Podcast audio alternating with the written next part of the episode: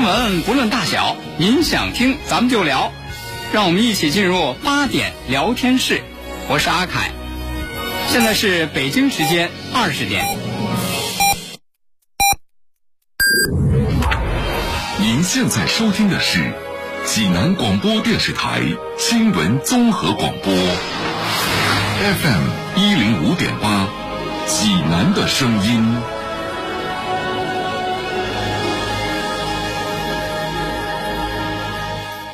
我是天桥区低口路街道无影山中路社区工作者李娜。共建、共治、共享是市域社会治理的目标追求，社会治理需要你我共同参与，让我们携手共建美好家园。新闻每天发生，视角各不相同，同样的新闻，来听不一样的说法。每天晚上八点。欢迎收听八点聊天室，聚焦热点新闻，解读世界真相。FM 一零五点八，为您精彩呈现央视新闻一加一。晚上好，欢迎收看正在直播的新闻一加一。说到降税，消费者肯定是喜欢的，因为这意味着可以用更少的钱买到外国进口的商品。那么就在昨天，我们国家发布了二零二二年中国关税调整方案，一个关键词、关键字就是降。那么降关税的涉及到。新型抗癌药、颅内取栓支架、人造关节、鳕鱼、婴儿服装、洗碗机、滑雪用具等部分产品呢，进口关税实施零或者是降低关税。那么今天我们的节目就来关注这些关税的调整，对于消费者、对于企业、对于国家来说都会带来什么样的影响？一起来关注。买东西要便宜了，因为关税要降了。国务院关税税则委员会昨天发布通知，从明年起，我国将会大幅度调整关税，那涉及暂定税率、还有最惠国税率、协定税率等。这则出现在国务院关税税则委员会官网上的通知，虽然字数不多，但它对我们的生活或将产生不小的影响。从二零二二年一月一号起，我国将对九百五十四项商品实施低于最惠国税率的进口暂定税率，涉及医疗产品、消费品等。进口抗癌药一直以来都备受关注。二零二二年，新型抗癌药氯化镭注射液将享受到零关税。另外，颅内取栓支架、人造关节等部分医疗产品的进口关税也将进一步下调，税率由百分之四至百分之八降至百分之二至百分之四。这个降税呢，是有利于减轻部分患者的经济负担，也有利于提高我们的整体的健康水平。具体产品嘛，能够体现政府呢对群众的关注啊，非常具体，非常精准。此外，一些日常消费品也被列入明年的关税下调清单，其中包括鲑鱼、鳕鱼等优质水产品、婴儿服装、洗碗机等，还有紧跟北京冬奥节奏的滑雪用具等。记者简单在网络上搜索发现，配齐一套中端滑雪装备，起码也得万元起步。现在是挺贵的，如果是选择国外这些品牌，基本上办下来起码要五千到一万是打不住，可能会海淘啊这种，因为可能国外有时候打折还会比国内便宜。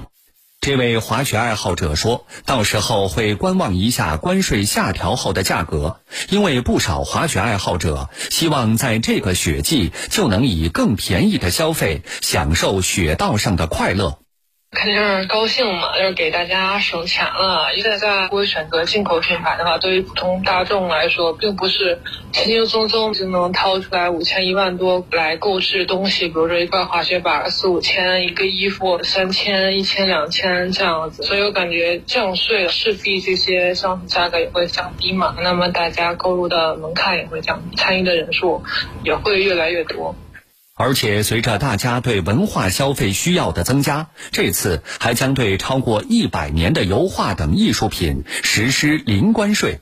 每年的关税调整方案总的趋势呢都是往下调，这是符合我们国家扩大开放的一种需要，也是我们国家呢可以说要更好的构建国际国内双循环互相促进的这么一新格局，这么一种需要。所以从总的趋势来看，我觉得降低关税的趋势啊，这几年是一致的。此外，明年我国还将进一步扩大同中国建交的最不发达国家舒华零关税待遇的产品范围，给予最不发达国家百分之九十八税目产品零关税待遇。刚才呢，我们举了几个例子，要降关税的产品大概有鳕鱼、鳕具、婴儿服装，还有一些抗癌药等等。接下来，我们不妨把这九百五十四项商品来进行一个大概的分类，分成大概是六类：一个是为了减轻患者经济负担。一个是为了满足人民美好生活的需求，然后顺应升级消费；再有就是适应文化消费的需求，为改善环境质量、推动绿色低碳发展的商品；还有助力制造业优化升级的商品；再有就是我们国家短缺的资源产品。大概是这样的六类。接下来呢，我们就邀请一位嘉宾，对外经济贸易大学的崔凡教授，他是关税方面的专家，为我们解释。围绕这些降税方面的一些问题，首先，崔教授，您先给我们介绍一下背景，因为我们知道，每到年底的时候，我们国家都要为下一年的关税进行一些调整，每年的经济形势都是不一样的。在今年这样的一个独特的经济背景下，那么我们调税跟以往往年相比，不同是什么？呃，我觉得今年的这个降税呢。呃，首先一个呢，就是通过暂定税率降税的这个呃品种啊，比以往要多。今年一共是降了九百呃五十四个税号。你像去年呢，通过暂定税率降呢是降了八百八十多个，前年呢是降了八百五十多个。所以今年的这个通过暂定税率降税的这个范围啊。比以往要多一些。那么另外一个很大的一个不同呢，就是呃，今年的发布的这个呃方案呢，是针对明年开始降税呢，是有一个 RCEP 的啊协定啊这个税率的这个下降啊。那么在 RCEP 明年一月一号开始生效。那么就有相当多的一些产品会存在减为零关税或者是降税的这个现象，啊，这个呢是呃跟以往比起来的话呢，嗯，这个是呃有很大不同的。啊，明年其实还有另外一个呃自贸区协定，就中国柬埔寨的自贸区协定啊，那么这个是两个新的自贸区协定的实施啊，都会导致降税啊。嗯，崔教授，您看，对于普通消费者来说，有一些国外商品的这个税率啊降低的话，会多大程度上去刺激国内的消费者？比如说，我们举一个例子，鳕鱼，那肯定中国这个消费者比较喜欢。那像婴儿服装、洗碗机，会多大程度上去刺激国内市场呢？嗯，我想这些降税的这些产品啊，实际上都是有蛮大的需求的啊。国外的不管是三文鱼啊、鳕鱼啊这些呢，国内的这个市场这个需求还比较大。那么对于这个婴儿的衣服的这个降税呢，呃，对我们呃降低我们这个抚养这个小孩的这样的这个成本呢，也都是会有挺大的好处的。那么我们现在嗯，这每年呢都举行这个进博会啊，那通过这个降税啊。那么来进口更多的啊优质的我们所需要的这些产品，对整个我们提振我们的消费啊，刺激我们的这个消费啊，都是有一定好处的。因为从整个世界经济发展情况来看呢，明年呃这个世界经济的复苏的势头啊。可能会有所那个缓和啊，有所下降。那么国内的这个需求呢，目前来讲呢，啊，也可能呢，这个会存在一些这个就不振的一些现象。那么通过降税来提振消费啊，总体来说对宏观经济是有好处的。崔教授，如果刚才我们说到的是日常的消费品，鳕鱼也好，婴儿的需求品也好。那这一次我们在这个降税的名单里面还看到了，要从过国外进口一些超过一百年的名画是免关税的。那么您怎么看待这个这种商品在国内的需求？它市场会不会大？我看到这个产品的时候，我觉得也挺有意思的。啊，那么实际上呢，我们国家呢，现在呢，随着我们的这个呃人民生活水平的提高啊，那么对这个很多的一些奢侈品。啊，那它的需求呢，实际上在上升的啊。我们的这个中产阶级的人数啊，不断的扩大啊，富裕阶层啊，这个人数不断的扩大。那么对这种嗯这个一百年以上历史的这种油画啊，可能呢就是会有一些比较富裕的这个人群呢，会对这个有需求啊。那么呃这些呃油画进口来了以以后呢，呃应该也不会对国内的产业产生什么冲击啊。同时呢，嗯这次也是呃进口的，应该说是呃很可能会进口一些这个品质比较高的这种文化产品啊。嗯对嗯，费教授，我们刚才说的都是降税的一些呃商品，我们还从这个名单上看到了猪肉，它的关税是不降反升的。嗯，这和背景有什么关系？呃，猪肉呢，在呃呃去年和今年啊这两年的这个税率呢，都是呃列入了这个暂定税率啊，那么是比我们呃成为叫最惠国的这个税率，就是中国向世贸组织承诺的那个税率要低的啊。我们的这个承诺的最惠国税率呢是百分之十二啊，那么这个暂定税率呢是百分之八，那就是尤其是呃去年年初以后啊，我们的这个国内的猪肉啊。啊，出现短缺啊，所以来通过暂定税率降税啊，来那个进口更多的这个猪肉，满足那个人民的这个需需要。但是随后呢，我们的国内的这个供给啊，那个慢慢的这个上来了啊，那么存来的这个猪肉啊，已经那个就是说更多了啊，甚至到了这个就是说呃供应过多的情况，有些地方的猪肉的价格呢，甚至已经低于成本了。在这种情况下面，我们把这个猪肉的这个税率呢。恢复到最后国税率，从百分之八啊，再恢复到百分之十二。那么这个呢，就是呃，对于我们的这个就是说平衡我们的这个供求啊啊，有有一定的好处。崔教授还需要您为我们解释一个这样的数字，就是我们国家将对四十四个最不发达国家实行特惠的税率，而且零关税的产品比例要达到百分之九十八。我们这么做的目的是什么？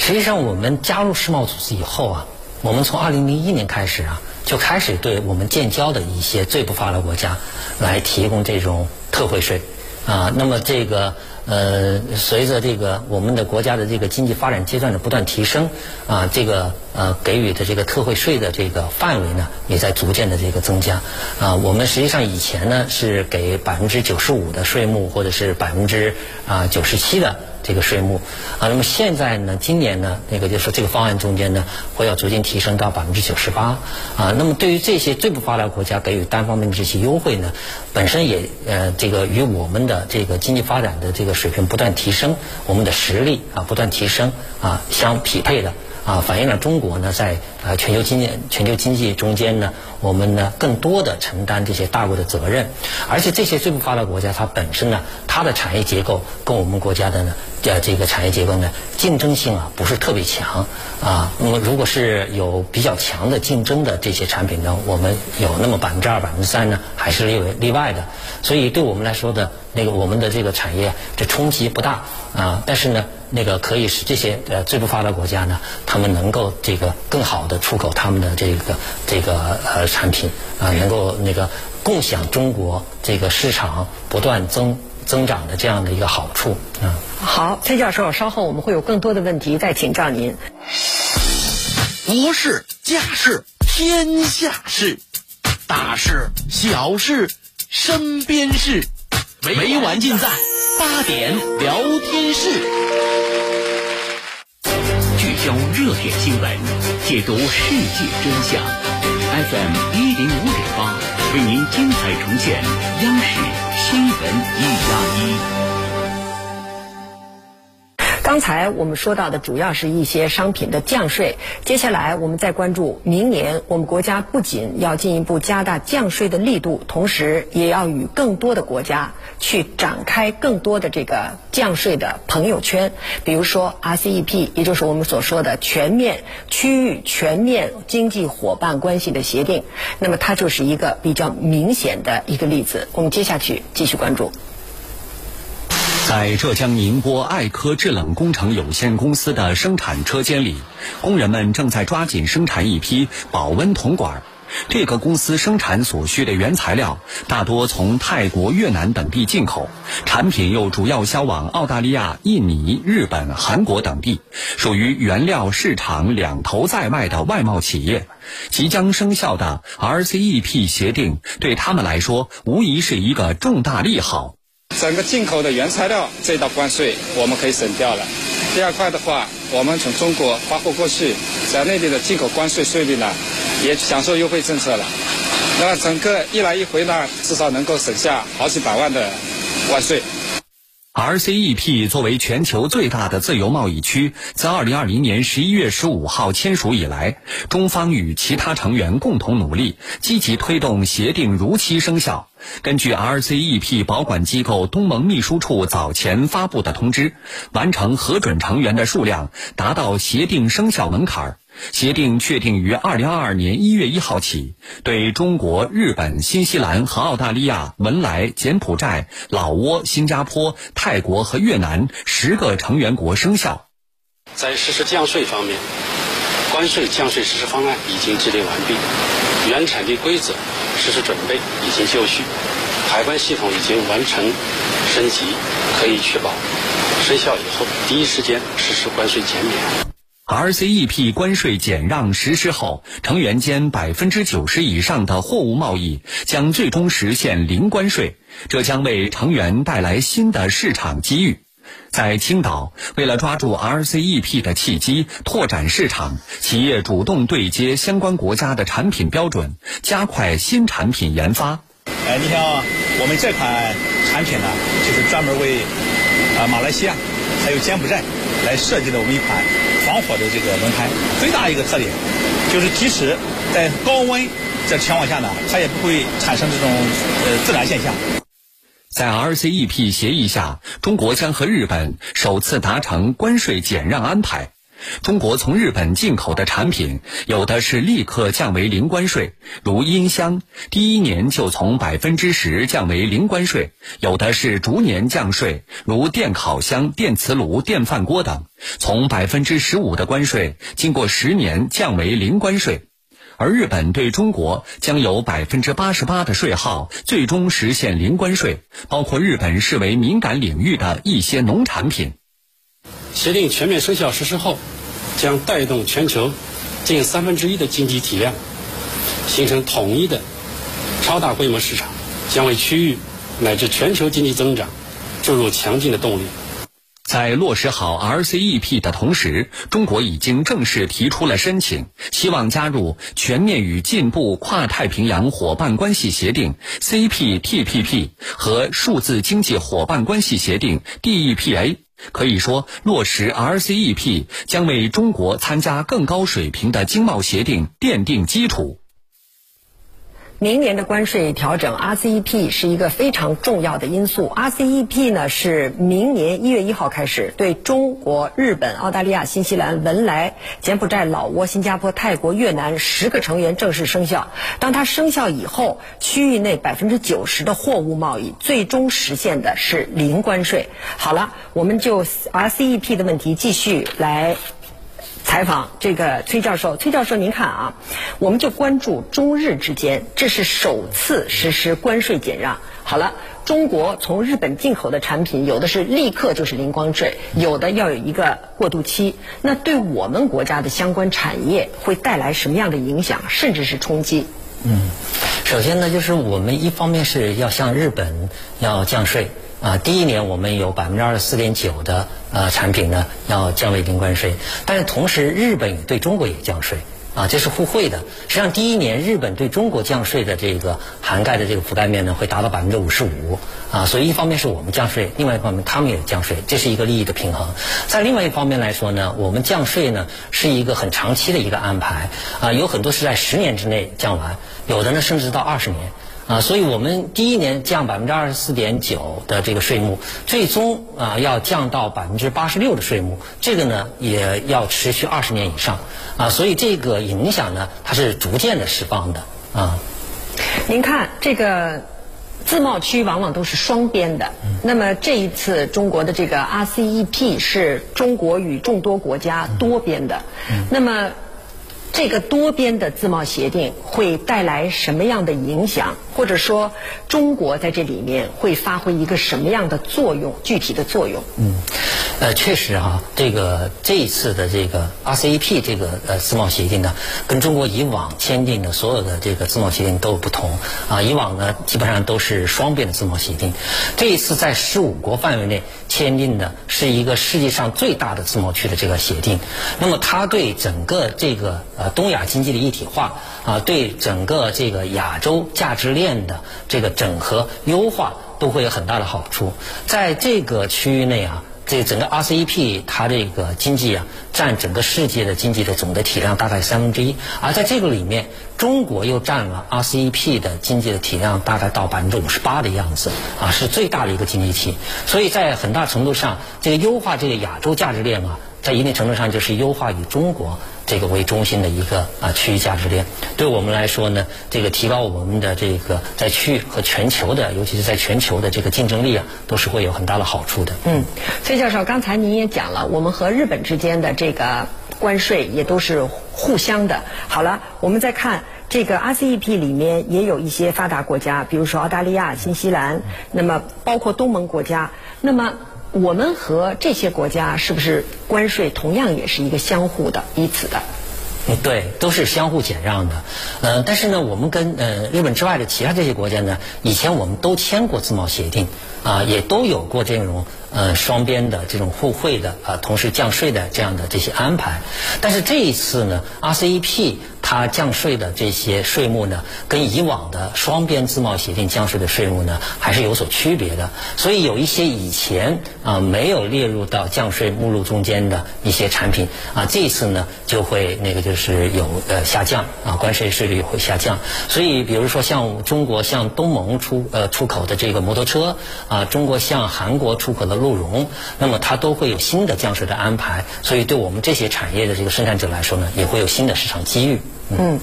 崔教授，如果我们把时间的坐标轴放的再稍微长远一些，在入世二十年之后，我们国家的关税从百分之十五降到百分之七左右，这跟我们国家的这个发展是否匹配？另外，您非常简短的讲，觉得还有没有继续降的空间了？首先呢，我们这个在入世的二零零一年百分之十五点三的。这个关税，那么履行世贸组织承诺，降到二零一零年降到百分之九点八，那么我们履行世贸组织承诺就履行到位了。之后从百分之九点八降到百分之七点四，是我们的自主的降税啊。那么这个降税降完了以后呢，基本上跟我们目前的经济发展阶段的水平啊是基本上相称的。但是与此同时呢，我们通过这个自贸协定的这个降税，可以使我们大概百分之五十的这个产品纳入到自贸的这个零关税安排中间去。那么实际上使我们整个的税是这个关税的这个水平啊，还有那个就是说还在继续的下降。好的，非常感谢崔教授。我们这一次关税调整的背后，应当说是再一次向世人表示，中国一直以来持续推进高水平对外开放的一个表现。好，感谢您收看今天的节目，再见。好，听众朋友，今天的节目呢就和您聊到这儿了，咱们明天晚上八点再会。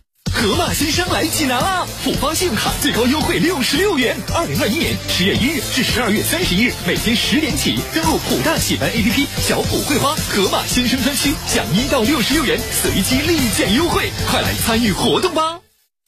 大爷，您这套八段锦行云流水啊！小伙子，好眼力，这是杏林中医院的专家手把手教的。这不，我每天还听下午三点五分、晚八点五十济南新闻广播，杏林中医院的专家分享骨病、一体多病、免疫系统疾病及疑难杂症的中医健康知识，教大家解决问题的好方法。有电话吗？有，记住喽，零五三幺八三幺二零九九九八三幺二零九九九。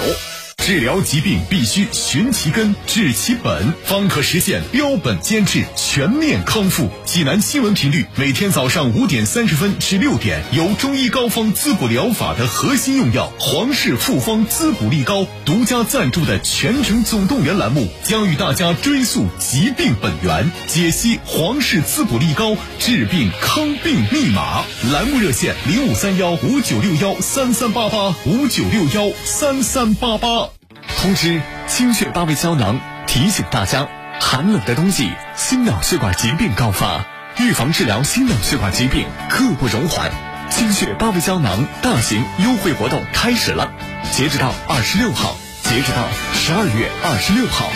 心血八味胶囊咨询订购电话：零五三幺八六幺零零三幺八八六幺零零三幺八零五三幺八六幺零零三幺八。手机银行优惠多多，话费充值满三十元，随机立减五到二十元，每人每月可享一次。手机银行生活模块视频会员月卡超值抢购，一元秒杀，十元顺丰优惠券，每周二特惠日等你来参与。详情咨询九五五六六，中国银行。大爷，您这套八段锦行云流水啊！小伙子，好眼力，这是杏林中医院的专家手把手教的。这不，我每天还听下午三点五分、晚八点五十济南新闻广播，杏林中医院的专家分享骨病、一体多病、免疫系统疾病及疑难杂症的中医健康知识，教大家解决问题的好方法。有电话吗？有，记住了，零五三幺八三幺二零九九九八三幺二零九九九。十四秒就能感染德尔塔毒株，你了解它吗？我们是德尔塔病毒，是当下主要流行的新冠肺炎变异毒株。我们有十五处突变，在被我们感染的人体中，呼吸道病毒载量甚至是原始毒株感染者的一千二百六十倍。如果人类不想和我们一决高下，除了坚持好各项防控举措，能做的还有打疫苗。您是说我们能绕开疫苗的防护系统吗？我们确实可以部分绕开疫苗的保护，但并不是绕开全部。疫苗还是可以提供足够保护的。